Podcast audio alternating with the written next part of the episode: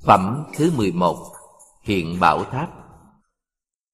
Chúng ta hãy đi sang phẩm thứ 11 Tức là Phẩm Hiện Bảo Tháp, Trang 295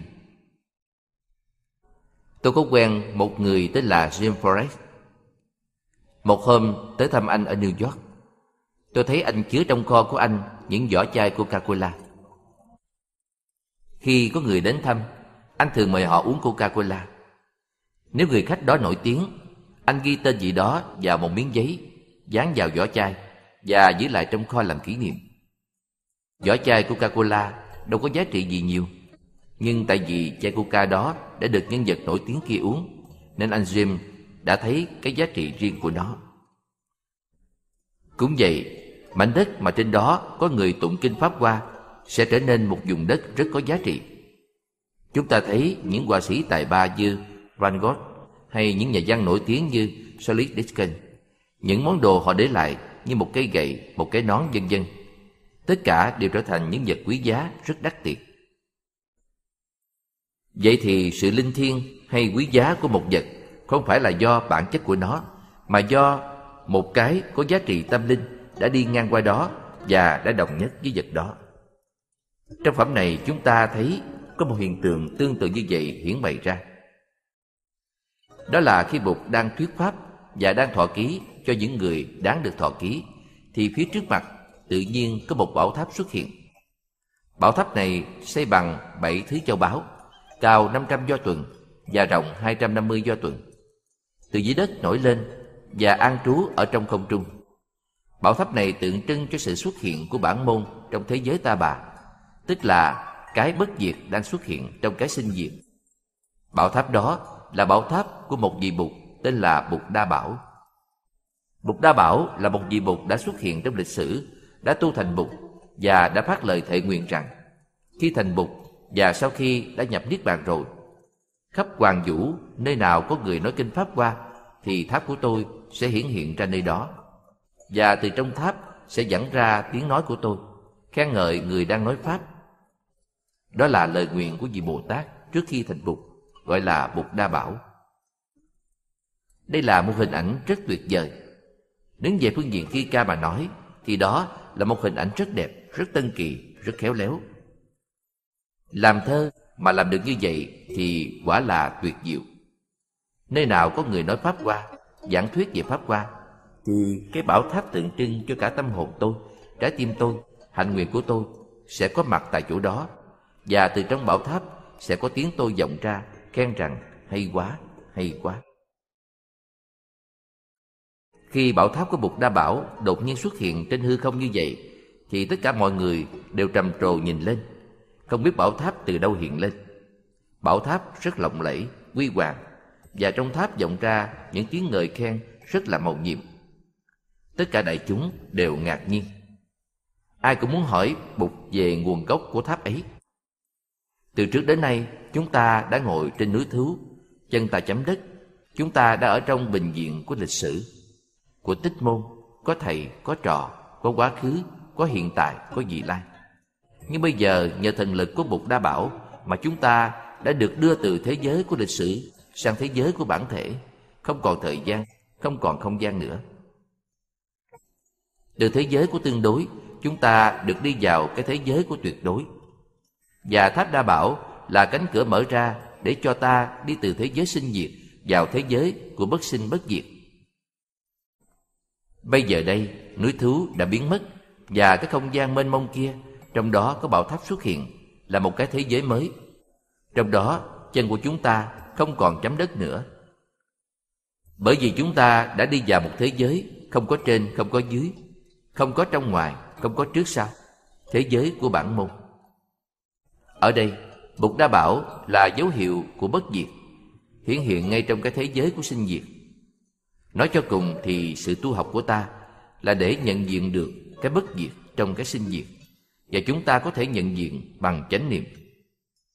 Lúc ban đầu thì chánh niệm còn yếu nhưng từ từ sẽ diễn chảy và chánh niệm càng diễn chảy bao nhiêu thì cái khuôn mặt của bất diệt xuất hiện trong thế giới của sinh diệt càng trở nên rõ ràng bấy nhiêu. Năm 1964, khi viết bài Đêm cầu nguyện, tự nhiên trong tôi ý đó xuất hiện. Giờ phút linh thiêng Gió lặng chim ngừng Trái đất rung động bảy lần Khi bất diệt đi ngang dòng sinh diệt. Sự xuất hiện của Bụt Là lúc cái bất diệt đi ngang dòng sinh diệt. Nó tạo nên một cái gì tương đương như một cái electric shock. Khi cái bất diệt xẹt ngang qua dòng sinh diệt khi cái bản môn chạm vào cái tích môn Thì tự nhiên có một sự chấn động Và người có chánh niệm tiếp nhận được sự rung chuyển đó Sự rung chuyển đó rất vĩ đại nó được biểu lộ bởi sự chấn động của trái đất đến bảy lần. Thế giới của kinh điển chứa đầy chất liệu thi ca quyền ảo vì những hình ảnh thi ca đó diễn tả được những ý tưởng rất sâu sắc, nhiệm màu. Trong bài thơ kia tôi còn viết Giờ phút linh thiêng đó bất diệt nở ngay giữa vườn hoa sinh diệt. Nghĩa là trong vườn hoa chúng sanh sinh diệt Mình thấy được một đóa hoa bất diệt Đó là Bụt. Ngài về đây học nói tiếng loài người. Bởi vì cái bất diệt hiện giờ đang khoác áo sinh diệt Bụt nói tiếng của chân như, của Pháp thân Khác với tiếng nói của chúng sanh. Nhưng vì chúng sanh Ngài phải học tiếng nói của loài người Để loài người có thể từ từ hiểu được tiếng nói của Pháp thân. Tiếng nói của Pháp thân có thể nghe được qua tiếng chim hót, tiếng gió reo. Nhưng vì đã đánh mất quê hương lâu rồi Nên ta không có khả năng để nghe tiếng nói của chân như nữa. Vì vậy cho nên phải có người dạy cho ta trở lại. Người dạy cho mình đã từ thế giới của chân như Thế giới của bản thể, của bất diệt đi tới. Nên người đó phải học nói tiếng của sinh diệt Để có thể khai thị cho mình cái bản chất bất diệt. Học nói tiếng loài người ở đây không phải chỉ đơn thuần học ngôn ngữ Mà còn phải quán cơ về tâm ý và sở thích của loài người Nụ giác ngộ hé thành muôn thi thiết Nụ giác ngộ phải được biểu hiện ra bằng muôn ngàn phương tiện. Ngài về đây học nói tiếng loài người, để cho loài người từ từ tập nghe cái ngôn ngữ của chân như trở lại. Đó là công trình biểu hiện bằng giây phút chấn động, gia chạm giữa tích môn và bản môn. Lúc thấy Tháp đa bảo, tất cả các vị Bồ Tát thanh văn, duyên giác, hữu học và vô học đều đồng một lòng xin Bụt mở tháp đa bảo ra cho đại chúng thấy được Phật thân của Bụt đa bảo Nghĩa là mọi người muốn thấy cái bất diệt bằng con mắt của sinh diệt. Trang 298 Lúc bấy giờ Bồ Tát Đại Nhạo Thuyết do sức thần của Đức Như Lai mà bạch buộc rằng Bạch Đức Thế Tôn, chúng con nguyện muốn thấy cái chân thân của Bụt Đa Bảo. Đúng là tâm trạng của chúng mình. Thấy bảo tháp đó, nghe tiếng nói im dịu và quái hùng đó vọng ra. Ta tò mò muốn thấy người ngồi trong ấy dáng dấp như thế nào mà có được cái hạnh nguyện và giọng nói kia. Khi Bồ Tát Đại Nhạo Thuyết đại diện cho tất cả đại chúng tỏ ý muốn thấy bục Đa Bảo thì bục Thích Ca nói Khoan đã, bây giờ ta phải làm việc rất quan trọng này trước rồi mới có thể mở được tháp này cho quý vị thấy chân thân của bục Đa Bảo. Bụt của bất sanh bất diệt Ta đã được thấy Bụt Thích Ca rồi nhưng vẫn còn muốn thấy Bụt Đa Bảo Bụt của bản môn Tại vì Bụt Thích Ca là Bụt có sinh có diệt, Bụt của Tích Môn. Và Bụt Thích Ca giải thích rằng, ngày xưa Bụt Đa Bảo có dặn rằng, mỗi khi bảo tháp của ta xuất hiện, và nếu đại chúng ở đó muốn mở tháp để thấy chân thân ta, thì vì Bụt đang thuyết giảng Pháp qua, phải gọi tất cả những quá thân của mình ở khắp mười phương thế giới về có mặt tại đó. Rồi mới được mở tháp. Vậy đại chúng hãy đợi tôi gọi tất cả các quá thân của tôi từ mười phương thế giới về thì chúng ta mới có đủ điều kiện mở bảo tháp của bục Đa Bảo. Đây là một điều rất màu nhiệm. Đây là những phương tiện giúp cho ta có đủ điều kiện, có được con mắt để nhìn vào bản môn. Lâu nay con mắt của ta quen nhìn theo lối tích môn, quen nhìn thế giới trong cái quá trình lịch sử, trong cái thời gian và không gian của nó. Giờ đây, muốn nhìn cái chân diện mục của bản môn thì khó lắm. Vì vậy cho nên phải thay đổi nhận thức và hành động này là một hành động tập sự để cho người ta thấy rằng bản môn không hề bị tách rời ra khỏi thích môn vì vậy mà mọi người phải nhìn lại để thấy được tất cả các quá thân của Bụt Thích Ca. Thấy rõ được Bụt Thích Ca thì tự nhiên có thể thấy được Bụt Đa Bảo. Lúc đó, Bụt Thích Ca mới tiết lộ cho mọi người biết rằng, Ngài hiện giờ có vô lượng, vô số quá thân đang giảng dạy khắp nơi trong cõi tam thiên đại thiên thế giới. Có người đang ngồi ở đây mà quý vị tưởng là thầy của quý vị, chưa đích thực là thích ca mâu ni đâu tôi phải gọi tất cả các vị quá thân của tôi về đây để quý vị nhận diện, để quý vị thấy được tầm dốc đích thực của tôi, thì chúng ta mới có thể mở được tháp đa bảo lúc đó mọi người mới giật mình kinh ngạc, thấy rằng thầy mình không phải chỉ là cái nhục thân đang ngồi trước mặt mình. Thầy mình có gốc rễ trong thời gian vô cùng và không gian vô biên của pháp giới bản môn. Sang trang 299 lúc bấy giờ phật phóng một làn sáng từ nơi chùm lông trắng ở giữa chặng mài. Ánh sáng chiếu tới 500 muôn ức na do tha hằng hà xa cõi nước ở phương đông khi hào quang chiếu tới đâu thì đại chúng thấy rõ tới đó. Những cõi nước rất trang nghiêm, rất đẹp đẽ, chứ không ô nhiễm xấu xa như cõi ta bà này. Sau khi chiếu hào quang ấy về phương đông, thì bụt lại chiếu nó về phương nam, phương tây, phương bắc, phương trên, phương dưới, và cũng làm hiển lộ cho mọi người thấy được các cõi bụt vô lượng như vậy. Rất là đẹp đẽ. Mọi người đều thấy rằng, ở tất cả các cõi đó đều có một bục thích ca mâu ni đang thuyết pháp, và đại chúng bao quanh các vị cũng đông đảo vô cùng. Khi ánh hào quang chiếu tới, các vị bụt quá thân ấy đều nói, đức thích ca mâu ni đang gọi tất cả chúng ta trở về để sẵn sàng mở tháp đa bảo. Hằng hà sa số các vị thích ca mâu ni đang hành đạo trong mười phương thế giới, trong nháy mắt đều trở về núi thú nơi mà bụt thích ca muốn họ trở về khi về đến, các vị thích ca mâu ni, mỗi người ngồi trên một tòa sư tử, tràn đầy cả hư không.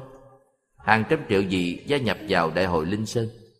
Lúc đó bụt thích ca mâu ni mới nói, bây giờ chúng ta có thể mở tháp đa bảo ra được rồi. Nếu không có cảnh tượng này, nếu không có phương tiện này để cho đại chúng học tập, thì đại chúng vẫn nghĩ rằng bản môn là một cái gì tách lìa ra khỏi tích môn nhìn kỹ vào bụt thích ca thì thấy bụt thích ca là một thực tại nhiệm màu không thể nghĩ bàn được. Không thể giam bụt của mình giam thầy của mình vào trong một khoảng không gian 80 năm. Trong một quốc độ có 500 triệu dân trong một không gian và thời gian nhỏ bé như vậy được. Sự hiện thành biến tướng dùng hào quang quét mười phương thế giới để cho mọi người thấy được rằng Bụt Thích Ca Mâu Ni có mặt đồng thời trong hết mười phương, vô lượng, vô số, vô biên và đang quy hội lại một chỗ là để cho đại chúng thực tập, để cho đại chúng có được con mắt sáng hơn, ít bụi trần hơn, mà đón nhận Bụt Đa Bảo, tức là Bụt của bản môn. Đây là một phẩm kinh rất đẹp. Những hình ảnh này đều là những hình ảnh thi ca tuyệt diệu. Nếu không có những hình ảnh này, thì ta khó có thể nói ra được cái triết lý thâm sâu về tích môn và bản môn. Trang 304 Lúc bấy giờ Bụt Thích Ca Mâu Ni thấy các vị Phật phân thân của mình đều đến đầy đủ, ngồi trên tòa sư tử và tất cả đều có ý muốn đồng mở tháp báo của Bụt Đa Bảo. Tức thì người liền từ chỗ ngồi đứng dậy, trụ trong hư không và sẵn sàng mở tháp. Lúc bấy giờ mọi người đều đứng dậy Tại vì đây là giờ phút linh thiêng của sự mở tháp Đứng dậy ở đây có nghĩa là rời khỏi cái thế giới của tích môn. Và đứng dậy như vậy đâu phải là chuyện dễ dàng. Phải chuẩn bị trước, phải thực tập trước. Đức Bụt Thích Ca trụ trong hư không Và mọi người cũng vậy. Tức là tất cả đều đã đi vào thế giới của bản môn. Lúc đó Bụt Thích Ca Mâu Ni dùng ngón tay bên hữu Mở cửa tháp Thì có một âm thanh rất trong trẻo vang ra rất lớn. Và tất cả mọi người đều trông thấy Bụt Đa Bảo ở trong tháp hiện ra ngồi trên tòa sư tử, toàn thân vẫn còn nguyên vẹn. Bụt Đa Bảo tuy đã nhập diệt từ lâu, nhưng vẫn ngồi im lặng như trong cảnh thiền định, và Bụt lại mở miệng nói, hay thay hay thay, Bụt Thích Ca Mâu Ni, Ngài đang nói kinh Pháp qua Và vì kinh Pháp qua mà tôi đã tới đây để chứng kiến và yểm trợ. Lúc đó, tất cả hàng tứ chúng đều thấy một vị bụt đã diệt độ từ vô lượng nghìn muôn ức kiếp về trước mà vẫn còn hiện tiền trong giây phút hiện tại, thì lấy làm ngạc nhiên vô cùng. Đây là một việc chưa từng thấy, tức là việc thấy được tính chất bất sinh bất diệt của những cái mà lâu nay mình cứ nghĩ là nó có sinh có diệt. Tôi chưa bao giờ từng sanh, mà cũng không bao giờ từng diệt. Rời được thế giới của tích môn để đi vào thế giới của bản môn là một chuyện khó. Vậy mà ở đây, tất cả thầy trò đều đã thực tập để có thể làm được việc đó. Lúc bấy giờ, hoa ở trên trời rơi xuống như mưa để cúng dường hai vị Bụt Đa Bảo và Thích Ca. Một vị Bụt thuộc bản môn và một vị thuộc tích môn. Vì trong tâm của thính chúng vẫn còn sót lại một vài dấu tích của phân biệt. Vì còn nghĩ rằng bục Thích Ca là bục lịch sử, bục của hiện tại và bục Đa Bảo là bục của quá khứ hay là bục của bản môn, của bất diệt.